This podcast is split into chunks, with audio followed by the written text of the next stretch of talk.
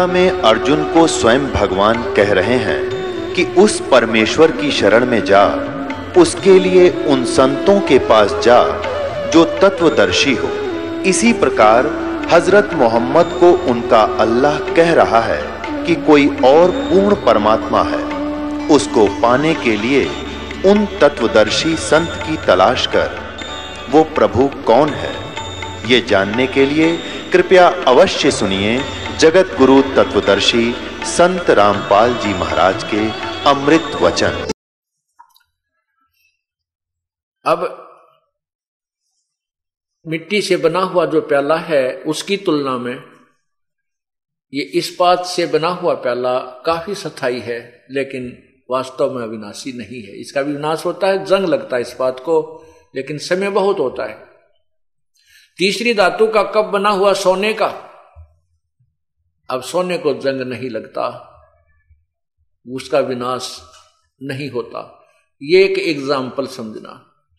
ये छर पुरुष यानी ब्रह्म ज्योति निरंजन तो मिट्टी से बना हुआ, इस चीनी से, चीनी वाली मिट्टी जो बोलते हैं सफ़ेद, इससे बना हुआ ये कप। मेटेरियल इस मेटेरियल से बना हुआ शरीर समझो।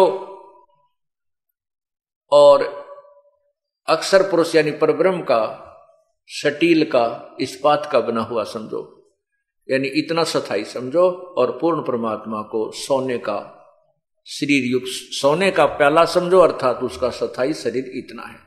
अब यहाँ कहा है कि ये गीता जी के अध्याय नंबर पंद्रह के मंत्र सोलह में तो दोनों, दो भगवान बताए हैं, छर पुरुष और अक्षर पुरुष, और इन दोनों के शरीर भी नासवान हैं, और इनके अंतर्गत जितने प्राणी हैं, उनके भी शरीर नासवान हैं, ये भी जन्म मृत्यु को प्राप्त होते, आत्मा अमर है। आत्मा तो गधे की भी अमर है, आत्मा तो कुत्ते की भी अमर है, आत्मा मनुष्य की भी अमर है, लेकिन इसके साथ जो संकट, ये झंझट, जो दुख जुड़े हुए हैं, ये अंत पूर्ण परमात्मा के लोक में जाने से ही होगा, सतलोक में जाने से ही होगा। गीता जी अध्याय नंबर पंद्रह के श्लोक सत्रह में कहा है, उत्तम पुरुष तु अन्य परमात्मा इति उदारते ओए कितना प्यारा ज्ञान दिया पवित्र गीता जी में कि इन क्षर पुरुष यानी ब्रह्म से, ज्योति निरंजन से और अक्षर पुरुष अर्थात परब्रह्म से भी उत्तम पुरुष है तु अन्य। वो उत्तम पुरुष यानी सच्चा भगवान, श्रेष्ठ प्रभु तो कोई और है। इन दोनों से भी भिन्न है। परमात्मा इति उधारते ए पुणात्माओं इन पवित्र सदग्रंथों के एक एक श्लोक में और दो दो हिस्से बने हुए, इनके भी न्यारे न्यारे बहुत जबर, बहुत ही सुंदर अर्थ बनते हैं। परमात्मा इति उदारते जिसको भगवान कहा जाता है। इस भगवान कहा जाता है, ये क्यों कहा? क्योंकि पुरुष का अर्थ प्रभु होता है। यहाँ परमात्मा क्यों कहा? जिसको परमात्मा कहा जा सकता है, उसमें पुरुष बोला है। अब तत्व ज्ञान में यही निर्णय दिया जाता है कि पुरुष माने प्रभु और परमात्मा का अर्थ क्या होता है? भगवान किसे कहते हैं? भगवान की डेफिनेशन क्या है? परमात्मा की क्या परिभाषा है जो जिसको हम परमात्मा कह सकते वैसे तो प्रभु का अर्थ स्वामी होता है। स्वामी तो सभी हैं, कसाई है, कसाई के नीचे चार पाँच नौकर है, वो उनका स्वामी है। और ऐसे ही स्टेट में कोई मंत्री है, उसके भी नीचे भी जो अन्य है, वो उनका स्वामी है। इसी प्रकार स्वामियों में अंतर है। स्वामी सभी हैं, लेकिन वास्तव में जो स्वामी के क्या गुण होते हैं कि स्वामी वही कहलाता जो दुख ना दे, केवल सुख दे। भगवान उसे कहते हैं, भगवान उसे कहते हैं जो हमें यहाँ पर सभी पदार्थ उपलब्ध करवावे। खाने के, पीने की, सारी व्यवस्था ओडन पैरन की, गर्मी, सर्दी से बचाए, उस, और उसको भगवान कहते हैं जो हमें सभी सुविधाएँ प्रदान करे। और दुख ना दे, किसी प्रकार की भी पीड़ा हमें नहीं दे, उसे भगवान कहते हैं। वो परमात्मा कहलाता है। अब जैसे यहाँ काल के लोक में हम ब्रह्म के लोक में रह रहे हैं, और हमें यहाँ पर सभी सुविधाएँ भी नज़र आती हैं। कितना अच्छी, कितनी अच्छी हवा चल रही है, वर्षा होती है, हैं, पौधे, पेड़, फल, फूल के युक्त पौधे उग जाते हैं, फलदार वृक्ष लगे हुए हैं, झरने बह रहे हैं हैं, और काजू किस्मत के सेब, संतरों के बाग बगीचे, ऐसे बढ़िया फल यहाँ पर लगे हुए हैं। पृथ्वी के अंदर से मीठा पानी हमें मिल रहा है, गर्मियों में ठंडा और सर्दियों में वही अंदर से गर्म निकलता है। तो हम सोचते हैं, भगवान ने कमाल कर रखा है, देखो कितनी सुविधा दे रखी है, भाई भगवान ही है ये तो क्या कमाल कर दिया।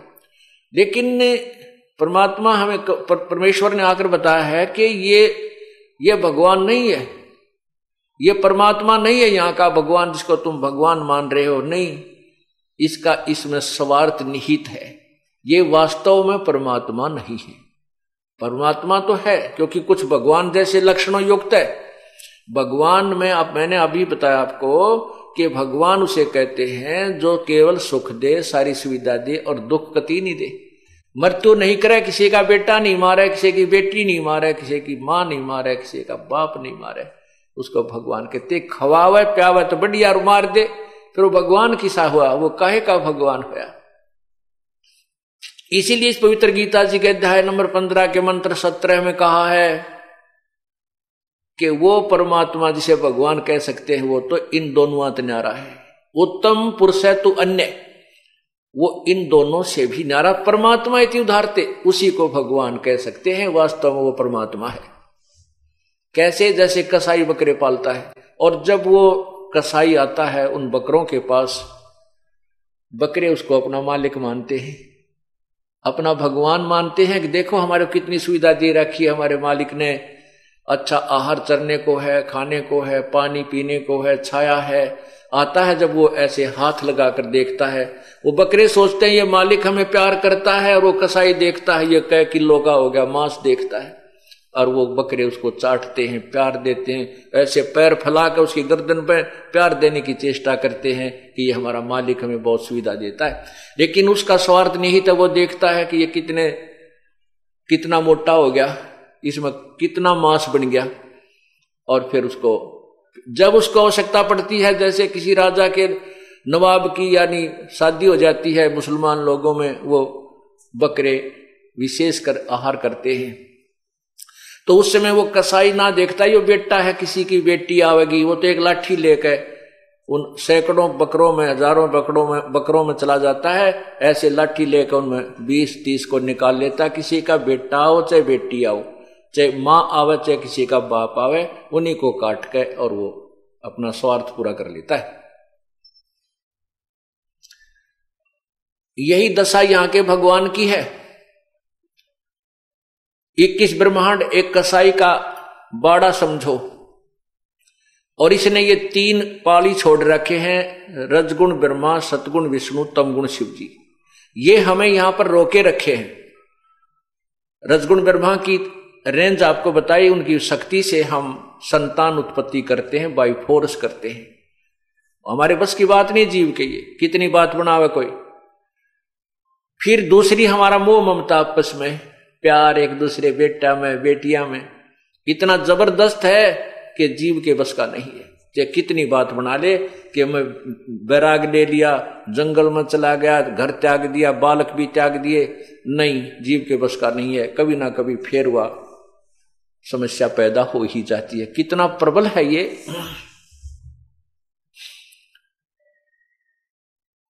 जैसे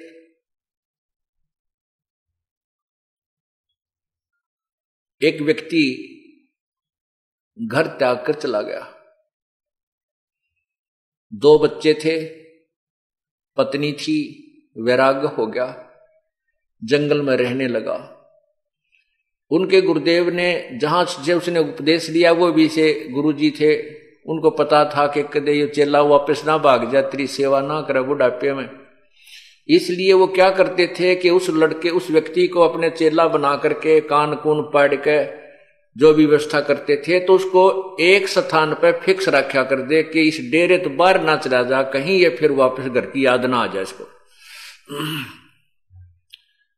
बारह वर्ष तक वो व्यक्ति वैराग लेकर जो गया था, गुरुजी के आदेश अनुसार एक आश्रम में एक स्थान पर रहा। उसे बाहर नहीं गया।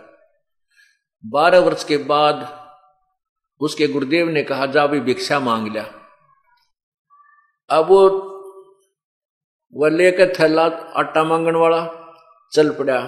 एक घर में जाकर उसने कहा, माई, भिक्षा देना।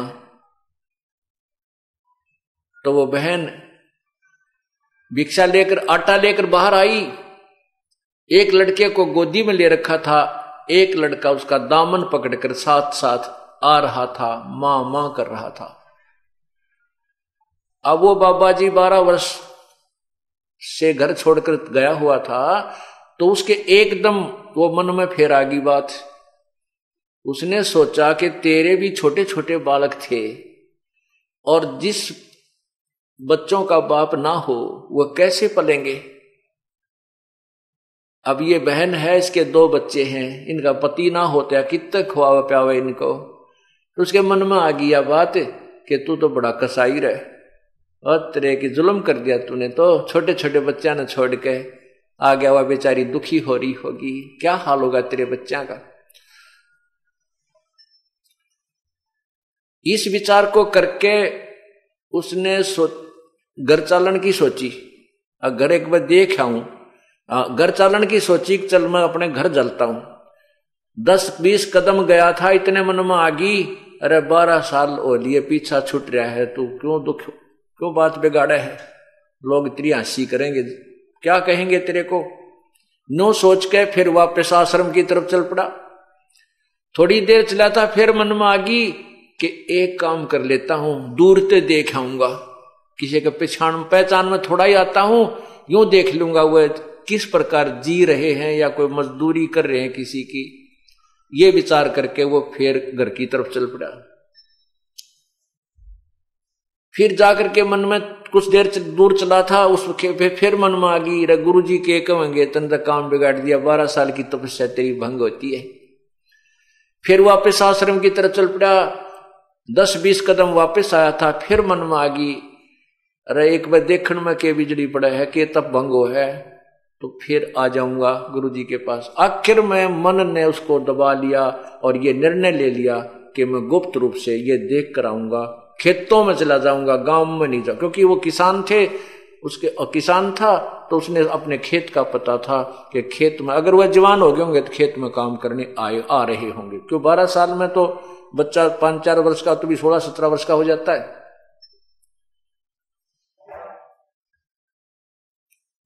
कहने का भाव ये है कि वो बाबा जी दाढ़ी बढ़ा रखी केस के सर के केस बड़े बड़े एक बाबा के रूप में। वो अपने खेतों की तरफ़ चल पड़ा। खेतों में उसकी पत्नी और उसका छोटा भाई अपने अपने खेतों में काम कर रहे थे। उसके छोटे भाई ने देखा उसने उसकी चाल को और खेतों की तरफ़ आते हुई धुन को विचार करके अपनी भाभी से कहा कि ये जो आदमी आ रहा है ये मेरा भाई है। उसकी पत, उसकी बाबा जी की पत्नी कहने लगी कि क्यों अब मज़ाक कर रहे हो? ईब ईब की आवाज़ जो बारह वर्ष हो गए उसने घर की याद नहीं आई। अब कैसे आएगा? वो कहने लगा मैं पक्का कह रहा हूँ कि ये मेरा भाई है उसकी चाल बता रही है। फिर वह बोली आ भी उसकी पत्नी कहने लगी कि वो आ भी गया तो यहाँ रुके नहीं। इसका फ़ायदा के तो उसका देवर, यानी देवर कहने लगा कि, रोक तो मैं दूँगा एक थोड़ी सी मेरी बात का सहयोग दे दे। इसको रख तो मैं लूँगा यहाँ पर वह बोली, जो तू कहेगा, मैं उसी तरह तैयार हूँ, बता के करना। वो कहने लगा कि, ये तुम्हारे खेत में जो शीशम है, शीशम का वृक्ष है, ये आपके खेत में है दो फुट। और मैं इसने काटूँगा। ऐसे काटने लग जाऊँगा। नो को ये ज़ोर ज़ोर से ऊँची आवाज़ में कहूँगा कि ये मेरा खेत में है, मैंने पैमाइश करवा रखी है। और ये मेरा, हमारा वृक्ष है, मैं इसने काटूँगा, अपनी दरवाजे की जोड़ी बनवाऊँगा। और आप इसका विरोध करना। देखते हैं जब बात बन जाता है।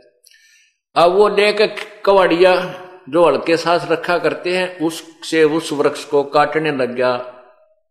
और वो ज़ोर ज़ोर से जो कहने लगी कि आप, आपको शर्म नहीं आती, है, हमारे खेत में देख लो, दो फुट के अंदर ये हमारे खेत में है, और आप अपना कह रहे हो इस वृक्ष को।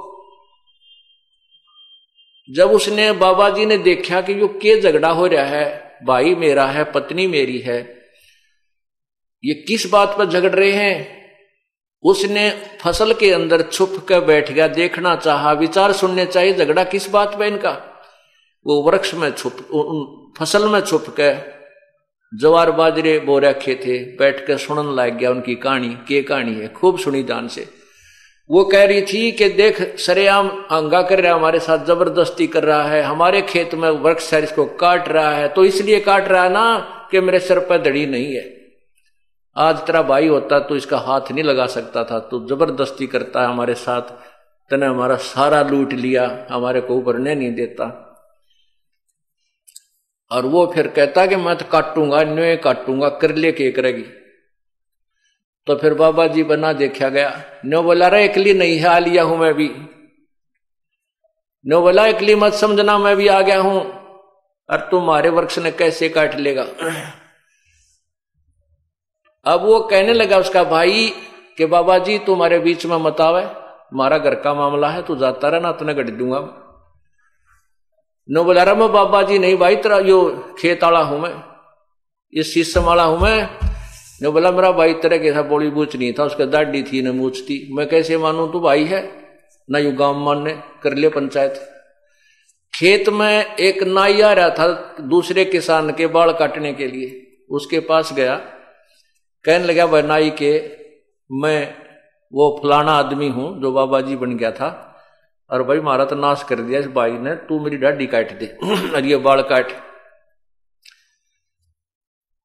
तो नाई ने कर दिया दो मिनट में काम उसका, वह दाढ़ी भी काट दी और मुंड भी मुंड दिया। जब आगे खड़ा हो गया, ने बोला, देख, अब पिछाण दे कौन हो रही करूँगा पंचायत। फिर तक कौड़ी ली आइए मेरा भाई, आइए मेरा भाई। भाई, गलती होगी कोई बात ना।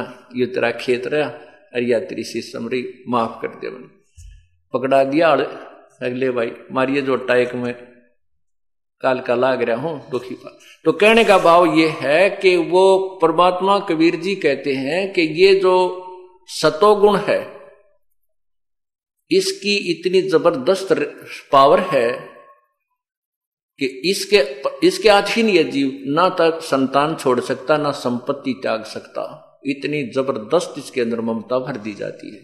ये जीव के बस की बात नहीं है। और परमात्मा कहते हैं, मन के मारे बन गए बन तज बस्ती माँ। कह कबीर, मैं क्या करूँ, ये मन तय माने ना। अब देखो, मन मन कौन है? ये काल है। ये ज्योति निरंजन है। और इसके ज्योति मन के हाथ में ये सब रिमोट है, ब्रह्मा, विष्णु, महेश का। इनको चलाने का और सभी जीवों का। तो ये तो आपको समझाया कि भगवान विष्णु की जो शक्ति है, भगवान विष्णु का जो सतोगुण है, ये हमारे आपस में ममता बनाए रखता है, जिसके कारण हम एक दूसरे से दूर नहीं हो सकते। एक और उदाहरण देता हूँ। एक बार मैं वहाँ छुड़ानी जाते थे, एक आश्रम है छुड़ानी में, गरीबदास जी महाराज, जहाँ पर परमात्मा कबीर जी ने आकर के गरीबदास जी को दर्शन दिए थे, वो उसी गाँव में। तो वहाँ हमारे पूज्य गुरु जी जाते थे, और हम भी उस समय जब गुरु जी वहाँ जाते थे तो हम भी उनके साथ वहाँ जाते थे। वहाँ पर भी ऐसे ही तीन दिन का समागम हुआ करता था। कभी एक आध एक दिन का भी होता था। तो वहाँ कुछ बाबा जी आया करते, लाल कपड़े वाले एक दिन चार पाँच जने बैठे बैठे आपस में बतला रहे, बातें कर रहे थे। ये दास भी वहाँ उनके पास बैठ गया जाकर। जब तक मुझे नाम देने का आदेश नहीं था, ना कोई सत्संग करने का आदेश था, मैं अपना भक्ति करता था और वहाँ सेवा के लिए अपने गुरुजी के पास जाता था। बैठा बैठा सुन रहा था तो वो बाबा जी बुज़ुर्ग से थे, वो आपस में कहने लग रहे, भाई, एक एक कह रहा है दूसरे को कि तू किसा कैसा संत है, तू कैसा बैरागी है, तू अपने घर जाता है और घर वालों को ये भिक्षा के पैसे देकर आता है। वो कहता, तू भी तो जाता है, क्यों बातें बनाता है? वो तीसरा इस इस प्रकार सभी ने आखिर में यह कह दिया, भाई, यह तो बस की बात नहीं। एक बात तो है, यदि घर वाले हमने पीट देने फिर तो मुँह हट सके, ना मुँह हटता ही नहीं। यदि बालक हमारी पिटाई कर दे तो मुँह हट सकता है उनसे, ना तो कति नहीं हटता। भाई, महीने बीस दिन में जाने को दिल कर ही जाता है और सौ दो सौ रुपये होते न सोचा घर वालों को दिया उनमें से एक कहने लगा, भाई, मेरे साथ वो काम भी हो लिया और ममता फिर भी नो की वो काम करता है कि मेरी पिटाई भी कर ली घर बच्चा ने। और फिर भी दिल नहीं हटता उनसे। आखिर में आज भी याद आते हैं, कदे नुकसान कर दे, हैं, कई और हानि हो जा। पाँच सौ, चार सौ रुपये इकट्ठे करता हूँ, फिर भी उनको देकर ही आता हूँ। तो यहाँ परमात्मा हमें याद दिलाना चाहते हैं कि ये जीव के बस का नहीं है। ये तो उस परम पिता परमात्मा की वो भक्ति, ये तत्व ज्ञान इनके प्रभाव को निष्क्रिय कर सकता है डाइल्यूट कर सकता है। और अंत में इसका कति समाप्त करके यहाँ से सतलोक ले जा सकता है। वो उपचार, वो साधना, ये तत्व ज्ञान के माध्यम से ही आपको बताई जाएगी और परम संत ही वो भक्ति देता है। और तीसरा जो तमोगुण है, इसके इसके तो आपको पता ही है जरा सी कवासुनी होती है। भाई न भाई मार देता है। आपस में रिश्तेदारियों की गोलियाँ चल जाती हैं और अंत में कोई किसी ना किसी कारण से ये जीव का अंत हो जाता है। यानी क्रोध इतना ज़बरदस्त हो जाता है कि जीव उसमें नहीं देखता, ये तेरा भाई है, तेरा बाप है, तेरी माँ है। ये जीव के बस का नहीं, ये तमोगुण यानी भगवान शिव जी की शक्ति का प्रभाव है। अब प्रश्न चल रहा है कि तीन भगवानों का न्यारा न्यारा निर्णय तीन प्रभुओं का। ब्रह्म ये छर पुरुष है जी किस ब्रह्मंड का मालिक है? और इस एक ब्रह्मंड में ब्रह्मा विष्णु महेश केवल एक एक विभाग के प्रभु हैं ये भी भगवान है। अब यहाँ थोड़ी सी परिभाषा आपको प्रभु की बताना चाहता हूँ कि प्रभु किसे कहते हैं। प्रभु माने स्वामी मालिक। अब जैसे एक किसी भी विभाग को ले लीजिए, उसमें सभी साहेब होते हैं। जैसे हौलदार साहब पुलिस विभाग को ले लेते हैं, थानेदार साहब डीएसपी साहब, एसपी साहब, और फिर आईजी साहब, फिर डीजी साहब, और इनसे ऊपर फिर गृह मंत्री साहब, फिर मुख्यमंत्री साहब, फिर प्रधानमंत्री साहब। यानी है तो सारे साहब, यानी स्वामी हैं, मालिक हैं, प्रभु हैं। लेकिन प्रत्येक साहब की, प्रत्येक भगवान की अपनी अपनी न्यारी न्यारी शक्तियाँ हैं, उनमें शक्ति मंत्र होता चला जाता है। प्रभु, यानी साब सारे हैं, लेकिन साबों की शक्ति में बहुत अंतर है। इसी प्रकार तीन लोग के साहब, यानी तीन लोग के भगवान एक एक विभागीय मंत्री, ये मंत्री साहब, रजगुण ब्रह्मा भी भगवान, सतगुण विष्णु भी राम, और तम गुण शिव जी भी, राम कहो, इसको अल्लाह कहो, खुदा कहो, गॉड कहो, रब कहो। ये भी स्वामी है, लेकिन ये इतनी ही पावर के, इतने क्षेत्र के स्वामी हैं। और इनके पिताजी इक्कीस ब्रह्मांड के राम, यानी स्वामी, प्रभु, मालिक, परब्रह्म, सात संख ब्रह्मांड का स्वामी, प्रभु, राम साहब है। और पूर्ण परमात्मा, पूर्ण ब्रह्म परम अक्षर ब्रह्म, ये असंख्य ब्रह्मंडों का, यानी कुल का मालिक है, सब का मालिक है, ये ये भी साहब है। यानी राम तो सारे हैं, राम तो ब्रह्मा जी भी है, राम विष्णु जी भी है, राम शिव जी भी है, और राम ज्योति निरंजन भी है, यानी ब्रह्म भी है, और राम पर ब्रह्म भी है, और राम पूर्ण ब्रह्म भी है। राम की परिभाषा, प्रभु की परिभाषा ये है। राम सभी कहलाते हैं, प्रभु सभी कहलाते हैं, लेकिन प्रभुओं की शक्ति में दिन रात का अंतर है। इसलिए हम इस इस स्टेटमेंट से, इस व्याख्या से आपको पता चल गया होगा कि ये दास ना ब्रह्मा को बुरा बताता है, ना विष्णु को बुरा बताता है, ना शिव को बुरा बताता है। लेकिन ब्रह्मा को ब्रह्मा बताता हूँ, विष्णु को विष्णु बताता हूँ, शिव को शिव बताता हूँ ये इनकी सतीथि बताता हूँ, जैसे मंत्री को मंत्री बताता हूँ, मुख्यमंत्री को मुख्यमंत्री बताता हूँ, प्रधानमंत्री को प्रधानमंत्री बताता हूँ। आपको और हमको पहले क्या ज्ञान था कि हमारे को एक राज्य के मंत्री को प्रधानमंत्री फिट कर रखा था, कि प्रधानमंत्री सिद्ध कर रखा था। वो हमारी छोरी, उस प्रधान, एक राज्य के मंत्री को प्रधानमंत्री मानकर हम इस पर पूर्ण आश्रित थे। ब्रह्मा, विष्णु, महेश को हम पूर्ण परमात्मा मानते थे। ये हमारे ज्ञान की कमी थी। और भगवान इतने ही हैं जितने आज थे, पहले भी इतने, इतनी शक्ति युक्त हैं आज हम किसी को कहते हैं ना प्रारंभ में, कि भाई ब्रह्मा, विष्णु, महेश से ऊपर और पावर है, कोई मानने को तैयार नहीं।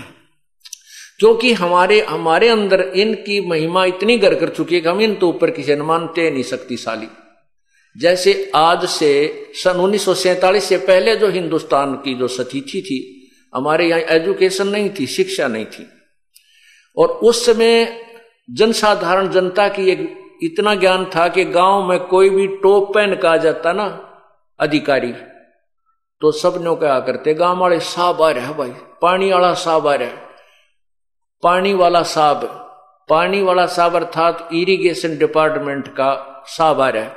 अब इरी हमने खुद, मुझे भी जब तक मैं इस इस दास ने इसी बात से प्रेरित होकर ये जूनियर इंजीनियर का डिप्लोमा किया था कि हम इतने बैकवर्ड इलाके में रहते थे, गोहाना तहसील, कि हमें यह नहीं मालूम था, यो नहर के जो अफसर आते हैं, ये ये कौन कौन कैसे होते हम तो जो भी टोप पहन का जाता, गाँव वाले ने साहब आ रहा है साहब आ रहा है, पानी वाला साहब आ रहा है। तो ये नहीं पता था कौन साहब है, उसकी कितनी पावर है। और दास का जो किसान परिवार में जन्म था कभी कभी गाय भैंस चराने के लिए पाली भी जाते थे। गाँव में हमारे में फ्लड बहुत आती थी, इसलिए वर्षा के दिनों में केवल नहर ही ऐसा स्थान होता था जहाँ पर पशु चराए जाते थे। नहरों पर पशु चराना तो नहर विभाग वालों को मानने नहीं, वो नहीं, चराने देते थे, उनके चलान काट देते थे, पकड़ कर थाने में मतलब ले जाते थे, चलान काट डरा देते थे। तो हम भाग जाते थे, आ जाता ना कोई टोप पहन के। तो हम पाली थे, बालक थे छोटे छोटे स्कूल में जाते थे, बीच में छुट्टियों में पालियों के, पाली अन्य भी होते थे जो नौकर रखे होते थे हमारे घर वालों ने। उसके साथ साथ फिर हमारे को भी भेज देते थे, क्योंकि उसमें एक सीमित स्थान पर पशु चराने होते थे, नहर के आसपास। तो सब भाग जाते थे, नहर का साहब आ गया साहब आ गया, भाग जाते थे। उसके जाने के बाद फिर पशुओं को ले आते। कहने का भाव ये है कि हम इतने इलिटरेट थे, हमारे घर वाले भी, हमारे गाँव वाले भी, यानी सभी क्षेत्र के, केवल एक गाँव के नहीं, कि हमें यह नहीं मालूम था ये साहब कितनी पावर का है। अब हमें सब, उस समय हमारी ऐसी स्थिति थी, और उस समय हम डीसी को एक सुप्रीम पावर मान्या करते। डीसी को एक सुप्रीम पावर मानते थे, गाँव वाले ने कहा कि में भी बात होती, के डीसी लाग रहा है तू? तू के डीसी लाग रहा है, तेरा बाप, बाबू के डीसी लाग रहा है। यानी डीसी तो ऊपर पावर फिर किसी की मान्या नहीं करते, कोई शक्ति और भी है। इसी हमारे मन में धारणा हो रही थी। एक उदाहरण है, एक समय एक चुटकला आ रहा था, एक अखबार में, उसमें एक समय कोई मंत्री, मुख्यमंत्रियों के ऊपर कोई घोटाले का केस हो गया, और उनको कोई सजा की तैयारी होगी। पेपर में पहले दिन आया था कि इनको सजा पक्की होगी। तो चुटकले में किसी ने प्रश्न कर रखा था कि भाई, ये प्रधानमंत्री, राष्ट्रपति अगर ये ऐसी गलती कर दें, क्या इनकी भी सजा हो जाएगी? तो उत्तर था ये कि डीसी लाग रहे हैं, इनकी भी सजा हो जाएगी। इनकी सजा क्यों ना होगी? ये कि डीसी लाग रहे हैं। अर्थात उसके मन में ये समझाना था कि हम डीसी को प्रधानमंत्री और मुख्यमंत्री राष्ट्रपति से भी ऊँचा मान रहे थे। अगर ये कि डीसी लाग रहे। अगर डीसी तो के ऊपर तो कोई पावर है कोई नहीं, इसके ऊपर कोई कानून ही नहीं काम करता। हमारे मन में उस इलिट्रेशन के कारण, अज्ञानता के कारण ये घर कर चुका था कि डीसी सुप्रीम पावर है और वो आए हमारे अंदर जमा हो रही हो रही हो रही थी। अब वही सती थी इस तत्व ज्ञान आध्यात्मिक ज्ञान के विषय में। आज पूरे समाज की सती थी है, पूरे विश्व की सती थी है। हम आध्यात्मिक ज्ञान में इतने इलिटरेट हैं, हमने न्योना बेरा भगवान किसे कहते हैं, राम राम, अल्लाह अल्लाह, खुदा खुदा, गॉड गॉड हम कह रहे हैं। हमें यह नहीं मालूम कौन गॉड है, कौन किस गॉड की कितनी पावर है, जबकि हमारे सदग्रंथ सभी गवाही दे रहे हैं। अब इस तत्व ज्ञान से हम शिक्षित हो जाएँगे, आध्यात्मिक ज्ञान से हम परिचित हो जाएँगे। फिर आज हमारे को एसपी की पावर का पता है। आज हमारे को जेई की पावर का पता है एसडीओ की पावर का पता है एक्सिन की पावर का पता है, ये कितना साब है। और एससी की पावर का पता है चीफ इंजीनियर की पावर का पता है, मंत्री की पावर का पता है, प्रधान, मुख्यमंत्री की पावर का पता है। और प्रधानमंत्री, राष्ट्रपति की पावर का हम पता है, क्योंकि हम शिक्षित हो गए। हम हमें ज्ञान हो गया। लेकिन ये नहीं है कि ये जेई रिजेक्टेड है या एसडीओ कुछ भी कोई ना। नहीं अपने अपने स्थान पर सबकी पावर है। और सबसे हमें कार, कार्य जब लेना होगा हम प्रजा हैं तो विनम्र भाव से अधीन्य से और शिष्टाचार से हमने इनसे अपना सारा काम लेना होता है। इसी प्रकार ब्रह्मा विष्णु महेश एक अंग हैं अधिकारी हैं। हम इनसे बाहर नहीं हो सकते लेकिन हम इनको सुप्रीम पावर मानकर स्थित थे। ये हमारे ज्ञान की कमी थी। हम उस ज्ञान को उठा रहे हैं, आपको निर्णय ज्ञान दे रहे हैं, ये भगवान इतने हैं। इतना लाभ ये ज़रूर देंगे। और वो वो लाभ इन्हीं से मिलेगा और दे भी नहीं सकते।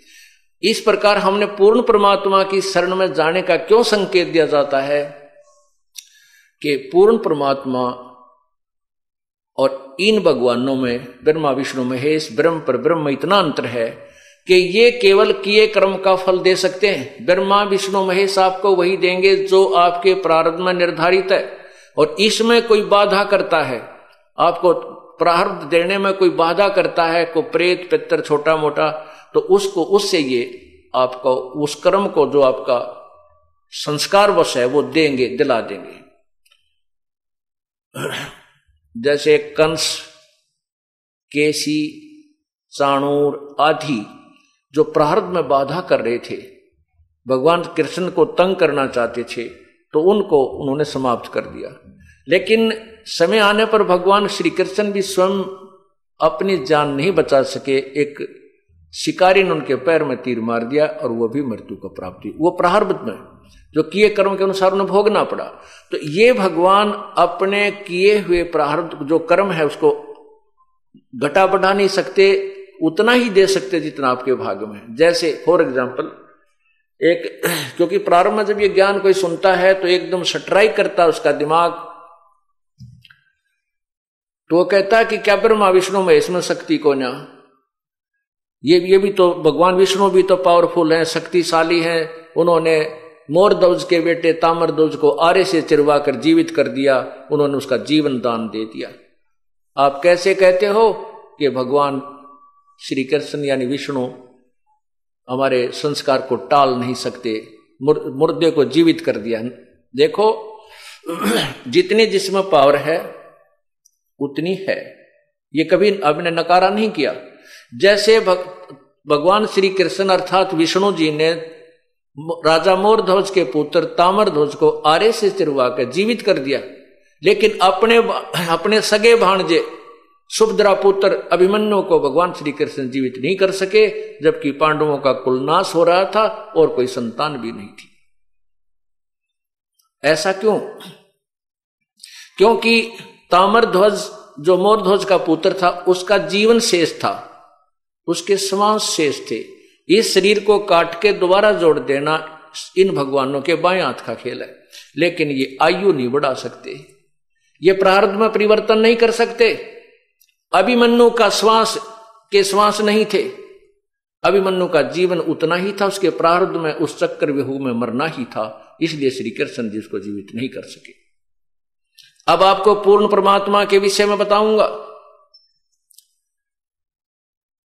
इस पाँच दिन के सत्संग में यही निर्णय दिया जाएगा कि ये भगवान कितनी राहत दे सकते हैं और पूर्ण परमात्मा कितनी राहत दे सकता है।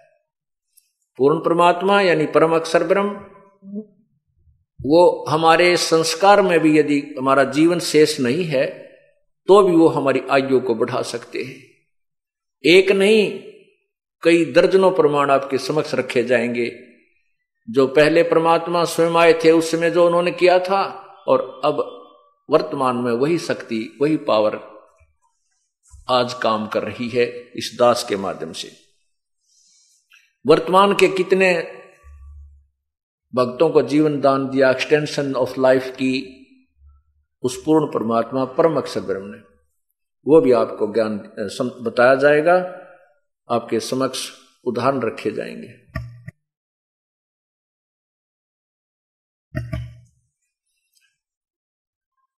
अब प्रसंग चल रहा है कि परमात्मा कौन है, कैसा है, उसकी सचिथि क्या है?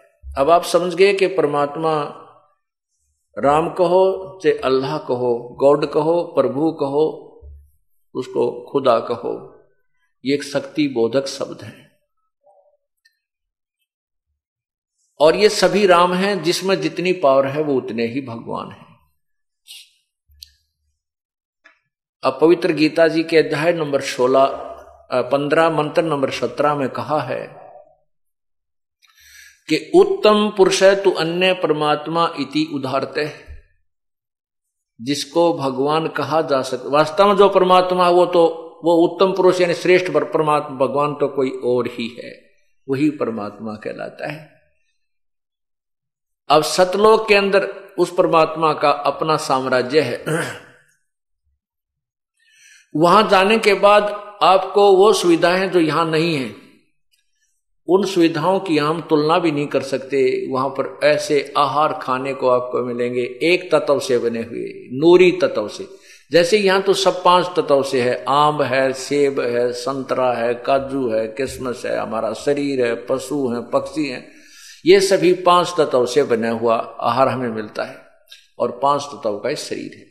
इसमें मिट्टी हवा अग्नि पृथ्वी आदि ये पाँच मिलाकर के आकाश ये कितना कितनी व्यवस्था किस ढंग से यहाँ की गई है हम इसमें देख भी नहीं पा रहे हैं मिट्टी कहाँ है इसमें वायु कित से पानी कहाँ है। इसी प्रकार नूर एक तत्व है। उस एक तत्व से एक ते, एक तेज से हमारे को वहाँ शरीर भी मिलेगा और उसी नूरी एक तत्व के वहाँ पर सब आहार मिलेंगे। यहाँ से सुंदर सेब संतरे होंगे, काजू, किशमिश और मीठा आहार होगा। वहाँ अमृत अमृत शब्द हमने सुना है। अमृत, यानी अति स्वादिष्ट पेय पदार्थ। अति स्वादिष्ट आहार उसको अमृत कहते हैं। अमृत जैसा मीठा है। तो वो वो तो टेस्ट भी नहीं है यहाँ पर। देखो, मीठा तो आम तकरीबन सारे होते हैं, लेकिन उनमें भी छांटा जाता है कि लंगड़ा गणा मीठा है, कि देसौरी गणा मीठा है। यानी उनमें स्वादिष्ट तामा अंतर आता है। इसी प्रकार पूर्ण परमात्मा के लोक में वो यथार्थ आहार हमें प्राप्त होंगे। वहाँ वो परमात्मा है। वो केवल, वो हमें सुख ही सुख देता है, हमें भोग्य पदार्थ पदार्थ देता है। भगवान कहलाता है जो हमें खाने के पदार्थ, यानी भोग पदार्थ प्रदान करवा उसको भगवान कहते हैं।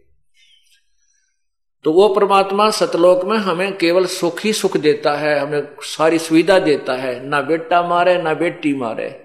ना किसी का कोई घर छुटे, ना फल डावे वो पूर्ण सुख ही सुख देता है, सभी सुविधाएँ देता है। भगवान वास्तव में उसे कहते हैं, जो मारे नहीं जिसको किसी को दुख नहीं दे, किसी प्रकार की पीड़ा ना करे, दे उसको परमात्मा कहते हैं। अब परमात्मा ये भी है जैसे आपको उदाहरण दिया, कसाई भी मालिक होता है, कुछ नौकरों के ऊपर और बकरे भी पालता है। वो भी उन बकरों का मालिक है, लेकिन वो मालिक, वास्तव मालिक नहीं है। मालिक वाले गुण नहीं है।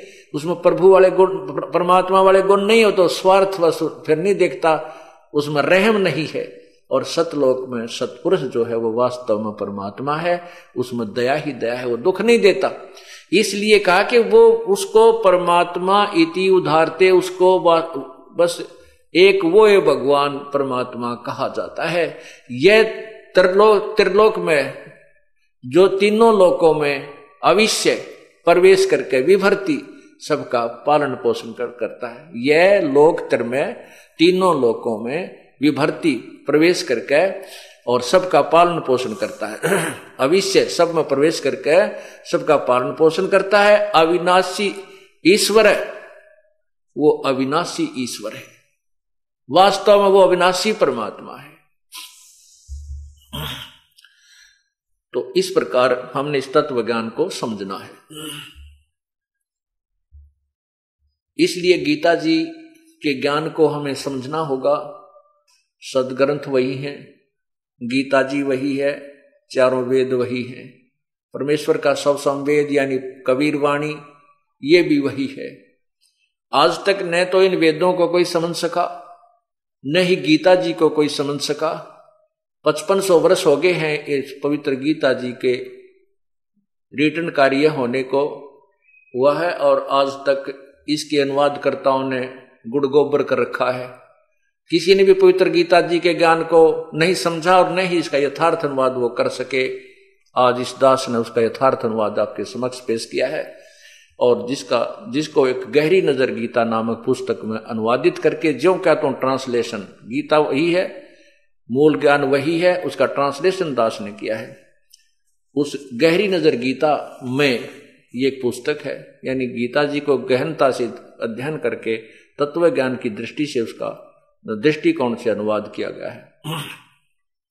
उसको पढ़कर आप फिर अन्य संतों, अन्य अनुवादकर्ताओं के अनुवाद को आप देखिएगा। आप माथे माथ मारोगे। अगर तेरा गजब हो ऐसा अनुरत कर रखा उन लोगों ने। गीता जी के अध्याय नंबर अठारह के मंत्र सोलह में छसठ में। गीता अध्याय नंबर अठारह, श्लोक सोलह में लिखा है, गीता ज्ञान दाता भगवान कहता है कि मेरे लेवल की जो साधना तूने की है, जो मेरे लेवल की साधना होती है, मेरे सत्तर की साधना को मुझमें त्याग कर, उस परमा उस परम अक्षर ब्रह्म परमात्मा की शरण में जा और फिर मैं तुझे सर्व पापों से मोक्ष कर दूँगा, तू चिंता मत कर। पुण्यात्माओं हम सतलोक जाएँगे। सतलोक जाने के लिए हमने कौन सा फार्मूला अपनाना है, कौन सी विधि अपनानी है, कौन सी भक्ति अपनानी है? उसको भी गीता जी में बता रखा है। अब इसमें अठारहवें अध्याय के छसठवें श्लोक में गीता जी में कहा है कि सर्वधर्मान परितज माम एकम शरणम व्रज। अहम तरव अहम तवा सर्व पापे मोक्षामी माशुच सर्वधर्मान सर्वधर्मान परितज, मेरे सभी, मेरे लेवल की सभी धार्मिक पूजाओं को मुझमें त्याग कर, मेरे को देकर, एकम शरणम वरज, एकम एकम माने जिसके बराबर दूसरा ना हो, अद्वितीय। अद्वितीय परमात्मा उसकी तुलना में कोई नहीं है, परम अक्षर ब्रह्म। जैसे गीता जी के अध्याय नंबर आठ के मंत्र तीन में खुद गीता ज्ञानदाता प्रभु कह रहा है कि वो परम अक्षर ब्रह्म है। और आठवें अध्याय के ही आठ, नौ, दस श्लोक में कहा है कि उस परमात्मा की भक्ति करता हुआ जो अंत समय में शरीर छोड़कर जाता है तो उसी को प्राप्त हो जाता उस देव परम पुरुष को प्रकाश होता जो प्राप्त होता जो सूर्य की तरह तेजो में है। आठवें अध्याय के सातवें और पाँचवें श्लोक में अपने बारे में करा कि मेरी साधना करता है, वो मुझे प्राप्त होता है। आठवें अध्याय के तेरहवें श्लोक में लिखा कि मेरा एक ओम नाम है। मेरा एक ओम नाम, ओम अक्षर है मुझ ब्रह्म का। उसको जो अंतिम सांस तक जाप करता, छोड़ के जाता है, शरीर त्याग कर जाता है तो अंत समय में मुझे प्राप्त होता है। उस परमात्मा की शरण में जाने के लिए क्या संकेत किया कि तत्वदर्शी संतों की खोज करो, फिर वो तत्वदर्शी संत तुम्हें जो ज्ञान बताएँ, उस विधि से साधना कीजिए, फिर उस परम पिता परमात्मा को प्राप्त हो जाओगे। उसके लिए फिर क्या बता संकेत दिया गीता जी में? गीता ज्ञानदाता ने सत्र में अध्याय के तेईसवें श्लोक में। क्या लिखा कि ओम तत्सत ओम तत्सत। ओम तत्सत ये एक मंत्र है। ब्रह्मण, ओम तत्सत ये त्रिविद समर्थ है। ब्रह्मण है त्रिविद समर्थ है। उस पूर्ण परमात्मा, ब्रह्मण माने पूर्ण परमात्मा, जो गीता जी, ज्ञानदाता से अलग कोई प्रभु है। परम अक्षर ब्रह्म। उस परम अक्षर ब्रह्म की भक्ति के लिए तीन मंत्र का जाप है। ओम तत्सत ओम तो अपना बता दिया आठवें दया के तेरहवें श्लोक में कि मेरा नुज ब्रह्म का तो केवल एक ओम मंत्र है, जो गीता ज्ञान दाता कह रहा है। उसका अंतिम सांस तक जाप करेगा तो मुझे प्राप्त होगा। उस परमात्मा के पाने का ये तीन मंत्र का जाप है, ओम तत् तत्सत। ओम ब्रह्म का है और तत् ये पर ब्रह्म का, तत् सांकेतिक है, ये तत् नहीं, सत, सतपूर्ण ब्रह्म का है, परम अक्षर ब्रह्म का। ये तत् और सत गीता जी में गुप्त रखे सांकेतिक है। ये गीता ज्ञानदाता को पता नहीं। इसके लिए तो कहा कि उस तत्वदर्शी संत की खोज कर वो बताओगा तीनों मंत्रों के गुप्त रहस्य को। फिर जैसे वो उनकी, उसकी, उस तीन मंत्र का जाप है और उसकी मंत्र की, जाप की विधि भी तीन प्रकार की है। ओम तत्सत इति ब्रह्मण तिरवद समर्थ है। ओम तत्सत जो है ये तीन मंत्र का जाप है और ये पूर्ण परमात्मा का इसकी ती, इसकी तीन प्रकार की विधि सिमरण करने की है। जैसे ये दास आपको बताता है सतनाम में दो मंत्र होते हैं। एक ओम होता है एक तत्गुप्त है। उस दो अक्षर के मंत्र से एक सतनाम बनता है। ये कई पंथ हमने देखे हैं वो कहते हैं सतनाम सतनाम ऐसे जाप कर लो। पाँच नाम देते हैं उन पाँच नामों में एक सतनाम भी दे रखा है सतनाम सतनाम करने का। ये सतनाम जाप नहीं है। वो सतनाम दो अक्षर का मंत्र है, ओम और तत्। तत् एक सांकेतिक शब्द अक्षर है, वो दास बताएगा केवल उपदेशी को। तो उस दो अक्षर के मंत्र को सतनाम कहते हैं। और तीसरा मंत्र और है, वो सार नाम कहलाता है, वो पूर्ण परमात्मा की प्राप्ति का है। तो यहाँ जो गीता जी अध्याय नंबर अठारह के मंत्र छसठ में जो कहा है गीता ज्ञानदाता ने, कि सर्वधर्मान परितज माम एकम शरणम व्रज। मेरे लेवल की जितनी धार्मिक पूजाएँ हैं, जैसे हम यज्ञ करते हैं, धर्म करते हैं, ये पाँच यज्ञ करते हैं, ओम नाम का जाप जो आपको दिया जाता है सतनाम के साथ में तो ये परब्रह्म, ये ब्रह्म की पूजा है, साधना है। तो इस साधना करके हमने सतलोक जाना है, और इसका जो हमारे ऊपर कर्जा है ब्रह्म का इसके लोक में हम रह रहे हैं। इसको इसकी पूजा योम नाम का जाप और ये यज्ञ धर्म इसी को दे देंगे। ये हमने क्या, हम क्या करते रहे अभी तक? जो भी ओम नाम का जाप हमने किया यह गवन किया, उस स्वर्ग में, महास्वर्ग में खा के, खर्च करके, उस होटल में अपनी पूंजी समाप्त करके फिर चौरासी लाख यूनियम आ जाते हम कंगाल के कंगाल रह गए। और ये हमें बाहर नहीं जाने देता। अभी इसने विधि बता दी है, जैतने उस परमात्मा की शरण में जाना है तो मेरे लेवल की जो पूजा वह करनी पड़ेगी साधना, और मेरे को छोड़ जाना। फिर मैं तुझे गधे, कुत्ते, सुअर, नरक में नहीं डालूँगा। मैं तुझे इन, जो पाप तेरे ऊपर बने हुए इनसे मोक्ष कर दूँगा। मेरा कर्जा दे दे, मैं तुझे तुझे बंधन मुक्त कर दूँगा। वैसे नहीं करूँगा। मेरे लेवल की जो पूजा है, सर्वधर्मान प्रीतज माम। मेरे लेवल की सब पूजाएँ मुझे देकर एकम शरणम व्रज, एकम, जिसके बराबर दूसरा ना हो। अद्वितीय परमात्मा, की शरण में व्रज माने जा। गीता ज्ञान दाता तो कह रहा है कि उसकी शरण में जा। और गीता जी के अनुवादकर्ताओं ने व्रज का अर्थ कर दिया आजा मेरे पूजाओं को मेरे में छोड़कर मेरी शरण में आ जा। अरे भले आदमी अर्जुन उसकी शरण में पहले था ना ही बाण आण की के कसर रहेगी? वो तो खुद कहता, मैं तेरी शरण हूँ, मैं तेरा शिष्य हूँ तो मुझे जो से कहेगा, न्यू कर लूँगा, मुझे यथार्थ ज्ञान दे दे। अब इन गीता ज्ञान दाताओं ने कति गलत अनुवाद कर रखा है। गीता ज्ञान अनुवाद करने वालों ने कति गलत अनुवाद कर रखा है। वर्ज का अर्थ और आना लिख रखा है, जबकि जाना होता गो, अंग्रेज़ी वर्ड है गो। उसका अर्थ जाना होता है। और गो का अर्थ कोई आना करता है, वो मूर्ख है। वो वो उसको, वो परिचित नहीं है उस शब्द के अर्थ से। और ऐसे अनुवाद हमारी गीता जी के अनुवाद करता थे, ऐसे अनुवाद किए हैं, वर्ज माने जाना, यानी गो माने जाना का अर्थ आना कर रखा है। अरे थरे बलाओ थरा। और बड़े आचार्य यार, मैं ऋषि पता नहीं के के पदवी पाए गए क्यों? अंधा में अंधेश, आँख पकड़, हाथ पकड़ रहे थे। अंधे की बागई अंधे ने मारे, कौन बतासी? तो वर्ज माने जाना होता है। आप उठाकर देख लीजिए गीता जी के, आज तक के जितने अनुवाद करता हैं, सबने आना किया हुआ है। तो फिर ये कहता है कि जब तू मेरे जो ओम नाम का जाप और ये साधना मुझे दे देगा, मेरा मेरा धन, मेरा तो फिर मैं तुझे सर्व पापे सर्व पापे भा मोक्षामी मासुच मैं तुझे सब पापों से मुक्त कर दूँगा, तू चिंता मत करे। तो पुण्यात्मा, इस प्रकार हमने इस तत्व ज्ञान को समझना है। और ये तत्व ज्ञान कैसा बताया है? और ज्ञान सब ज्ञानड़ी, कबीर ज्ञान सो ज्ञान। जैसे गोला तोब का इब करता चले मैदान। ये तत्व ज्ञान एक बार जनसाधारण बुद्धिमान लोगों के पास पहुँच गया, पूरे विश्व में, पूरे विश्व में जय जयकार हो जाएगी कबीर परमात्मा की, क्योंकि हम सब एक पिता की संतान हैं। ना कोई हिंदू अलग है, ना कोई मुसलमान न्यारा है, ना कोई सिख भिन्न है, ना कोई ईसाई अलग है। हम एक पिता की संतान हैं।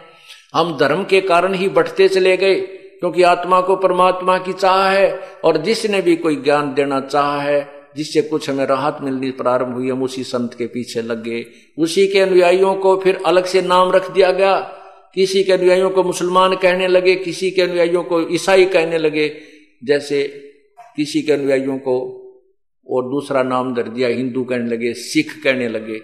हम हम एक ही वर्ग के व्यक्ति थे और हम ही में से उस संत के साथ लग गए। उनको अलग कहने लगे। जैसे अब कुछ एक को कहते हैं, ये राधा स्वामी आले हैं। ये धन धन सतगुरु वाले हैं। वो हैं कौन? वो अपने भाई बहन हैं, अपने रिश्तेदार हैं, अपने हिंदू समाज या सिख समाज से उसमें गए हुए हैं। कुछ दिनों में ये धन धन सतगुरु नारा मज़हब बन जाएगा राधा स्वामी नारा धर्म बन जाएगा। वो आदमी एक है, आत्मा वही है, एक ही पिता की है। इसी प्रकार मुसलमान भी वही बने जो हमारी एक ही जनता थी, उसमें से हिंदुओं से, ईसाई बन गए, ईसाइयों से, फिर मुसलमान अलग और धर्म बन गया। इस प्रकार हिंदुओं से ही फिर आगे सिख बन गए। आप पूर्ण इतिहास उठाकर देखो, पुराने अपना। ये सभी हम एक हिंदू थे। हिंदुओं में से जैसे गुरु नानक देव जी ने आकर के परमात्मा परमात्मा ने आकर के गुरु नानक देव जी को अपना सौधाम दिखाया, कबीर जी ने उसके बाद नानक जी हिंदू साधना करते थे, हिंदू थे, गीता जी का पाठ करते थे, ब्रजलाल पांडे से गीता पढ़ा करते थे, लेकिन वो ब्रजलाल पांडे ने गीता उल्टी पढ़ा रखी थी। तब परमात्मा ने आकर कबीर जी ने श्री नानक जी को यही सीधा ज्ञान पढ़ा, गीता जी का जो दास पढ़ा रहा है तो उस पुण्यात्मा गया बात समझ में आ गई तो उन्होंने फिर उस गीता जी में थे पाँच श्लोक सेलेक्ट कर लिए। गुरु नानक देव जी ने गीता जी के पाँच श्लोक सिलेक्ट सिलेक्ट कर लिए, चुन लिए, उसको पंच, सात श्लोक, उसको शपथ श्लोक की गीता कहने लगे। और इन सात श्लोकों का उत्तर प्रश्न, सात श्लोकों का उत्तर वो उन पांडों से पूछने लगे, जो विद्वान कहलाते थे, मंडलेश्वर, महामंडलेश्वर, वो सात श्लोक। कौन कौन से थे? वो तत्परम कौन है? गीता जी का ज्ञान किसने दिया है? इस तरह ये सात श्लोक इसमें छाट लिए कि वो पंद्रहवें अध्याय के सत्तरवें श्लोक में वो परमात्मा कौन है? जो सबसे उत्तम है, जो गीता ज्ञानदाता से भी अलग है। तो इन बातों का उत्तर गुरु नानक देव जी के प्रश्नों का उत्तर उन पंडों के पास नहीं था, पंडितों के पास नहीं था।